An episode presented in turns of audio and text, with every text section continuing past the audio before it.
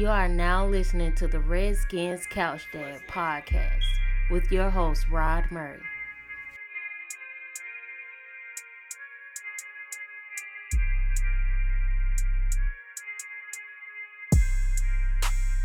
What's up, guys? This is your host, Rod Murray, coming to you live with another edition of the Redskins Couch Dad podcast from the couch, enjoying these Sunday games, man.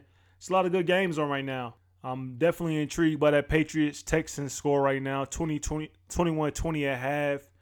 The Giants Eagles, some of our division rivals, are 7 0 at halftime. And I'm a little disappointed in the Jets Dolphins. I I'm truly believe Jay Cutler finessed uh, the Dolphins out of $10 million, man. What I've seen is he's horrible. And as we're talking right now, Stefon Diggs just took another one to the crib against uh, the Bucks, man. And he's having a field day out there against uh, Ryan Smith and Vernon Hargreaves. He's definitely a star in the making. I think he's somebody that needs to get more respect than what he gets. Actually, I might come back, but regardless, was a great play, man. But needless to say, man, this is all about Redskins today, man. Tonight, big game against the Raiders.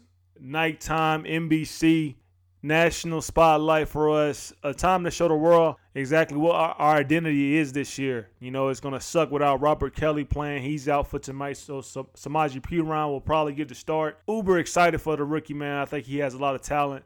Um, I am concerned, though, long term. Well, not really long term, but definitely while uh, Robert Kelley goes to this injury, what our running uh, identity will look like. I truly believe if we have a couple bad plays today, uh, that we'll leave it alone and we'll turn more to Chris Thompson as that running back out of the backfield. Uh, let me cut from that. Actually, that touchdown did count. So now the, the Vikings are just dominating the Buccaneers right now, 28 to 3. Those defensive injuries for the Bucks are killing them. But back to our Redskins, man. Like I said, if we don't establish the run tonight, um, it's going to be a problem for us. And it might be a game that people tune away a lot sooner than later, to be honest with you. But I think we can do it, man. I think we got all the tools. Our offensive line was clicking last week against the Rams, man. The Raiders are a little more formidable, I'll say, as a complete defense than the Rams are. I think the Rams struggle at linebacker in the secondary, where I think the Raiders are more concrete and more of a unit. And let's be honest, they're a team that has Super Bowl aspirations, man. They were there last year until Derek Carr got hurt. So this is not a team coming into us that has a, a, a, a rookie quarterback or not really a rookie, but a young quarterback or a young offensive line. They have a very, very good offensive line. They have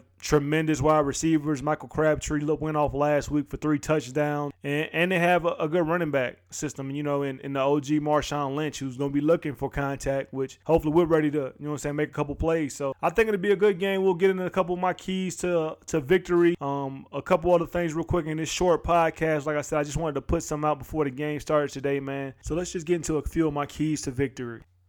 All right, now, so my keys to victory, man, I believe it all it begins with establishing a run. Um, again, very similar to week two. We got to go out and attack the Raiders defense, especially their front four. Um, we have to get them tired. We have to move the line of scrimmage, and it all starts at the line of scrimmage. We have to push it forward. I think if Samaje Perine gets off to a good start, his confidence just grows, as we saw in week two. Once he was able to get a couple carries under his belt and the game slowed down for him, his last carries, I think, were all for positive yardage. So I think starting out, that's going to be real big for us, for him to get him involved early, um, to get the game settled down for him. I truly believe we can't come out throwing the pass. Um, I saw the soundbite on Terrelle Pryor saying that this his dominant season will start this week, and that very well may be true. Um, but if we don't establish the run, then the Raiders won't expect to run. Um, and then he won't have a good game at all. Let's be honest. He might get a couple catches um, underneath, but over the top, well, I think uh, he'll excel for us long term as one of our fastest receivers. I think that begins um, with us establishing a run as we always have. Kirk Cousins, I think we need to open up back up with play action.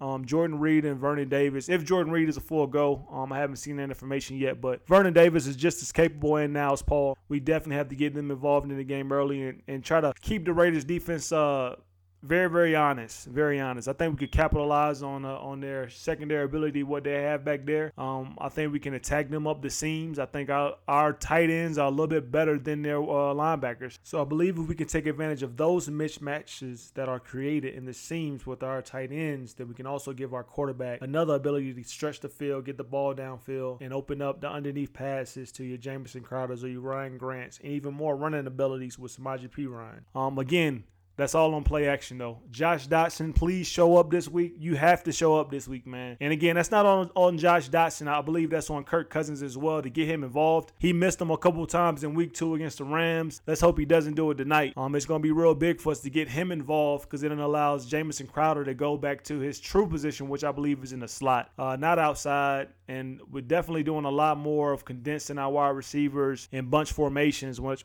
I truly believe we can spread them all out and have Kirk Cousins be more effective in the short short passing game to again open up the long yardage plays that are there. We just have to start underneath, and that begins with short yardage, getting it out quick to our wide receivers. And then again, and I sound like a broken record at this point, but establishing the run, we have to um, get the ball rolling. That's real big for us. On the defensive side of the ball, pick up right where we left off last week. Um, I believe, again, our base defense should be a four man front with Kerrigan and Smith coming off the edges. I'm a fan of the 3 4, but only in various situations and definitely not all situations for us. I think we need to keep Kerrigan and Smith coming off the edges. We can rotate them with Anderson and Galette, and then you put them in the three-four base then when we have Anderson and Galette in the game because they, they still they uh they're still able to attack the perimeter, but they do it better from standing up, whereas Kerrigan and Smith are better to me um, in a three point stance. And the interior, I think it should be Ioannidis and Allen. I think they give us, along with Smith and Kerrigan, our best rotation as a D line.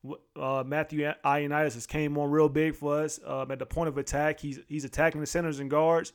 And Jonathan Allen's doing exactly what he did at Alabama, being very, very, very aggressive, pursuing to the ball, real big things that we normally don't see from a rookie lineman, but he's doing a lot of it. And I think that could be real big for us if he keeps on um, growing the way he has. He's playing with a lot of confidence, and I, you rarely see that from uh, Ricky Lyman, just given the, the job they have and the usually the amount of experience that comes from offensive linemen. You know, they're, they're usually the ones that play your nine, 10 year seasons or even longer than that. And they have a lot of experience and just suave to themselves. So to see how he's played the first two weeks is real big. I hope that continues for us. Our linebacker play very consistent. Zach Brown just continues to run sideline to sideline. Uh, him and Mason Foster are going to have their hands full with Marshawn Lynch and the Raiders' other uh, running backs at this time. Forgive me, I can't think of their names, but they're going to rotate. Marshawn Lynch doesn't play like uh, as many uh, snaps as he did in Seattle. So they're, they're they're going to spread us out, and our linebackers just have to be prepared. Um, and I think they will be. Like I said, I, have always been a fan of Zach Brown, even in his Buffalo days, and I think they just continue on now, um, like they have the last two weeks. And I'm I was big on Mason Foster as far as his mess ups and him falling asleep. He's done one the first two games. Let's hope in this Sunday night matchup he won't. In a long yardage down, that he like falls asleep in coverage and able to sneak behind him like they've done both in week one and week two. But then again, he, he kind of made up all that with the the game sealing interception last week. So let's hope we continue to grow on that and that injury that he has doesn't affect him much in this game with his dislocated shoulder. And then, like I said, our linebacker play be huge. With we can rotate Martrell Spaight in and Will Compton. So again, we have the depth there if we need it. I just I hope it's not you know what I'm saying real that we have to depend on it due to the injuries because I believe in that duo with Mason Foster and, and Zach Brown is real huge for us. Our secondary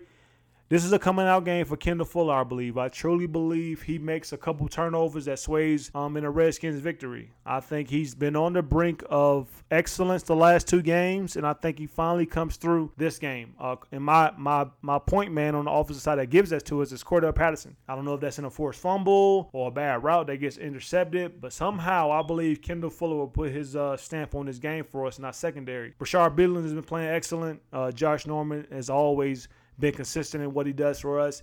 Um, I hope Montae Nich- Nicholson is a go for us. I truly believe he's our future at safety. I wrote a story on that. I think he's the future for us.